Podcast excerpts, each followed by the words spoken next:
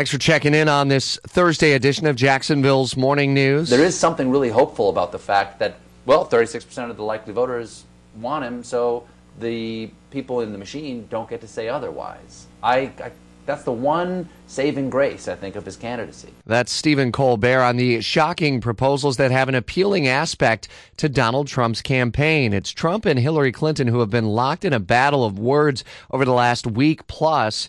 You could say this dates back even to his entry into the race, but especially over the last week or so. Fox's Rachel Sutherland continues our team coverage. So now Trump responding to Clinton after she apparently called him a bully and her campaign urged people to condemn his language, huh?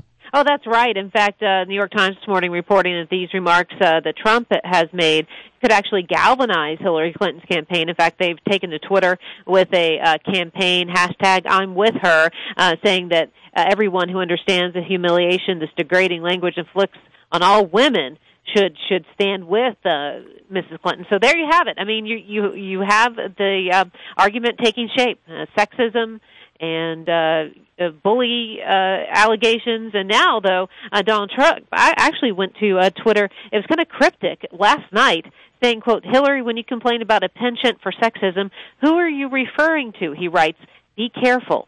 Yeah, be careful about playing the war on women card, he says. And, you know, I, I guess I wonder if anyone else uh, gets involved in this or just lets them fight it out. I mean, a guy like Ben Carson, who is backtracking on plans to shake up his campaign staff after it hit the Washington Post, he went on CNN and said, that's just overhyped. Does anyone else join this or do they just stay completely out of it and let those two get into the mud together? I think people stay out of it. I mean, what's the point of getting into it? Uh, I can't see any benefit of any other candidate getting into this at all.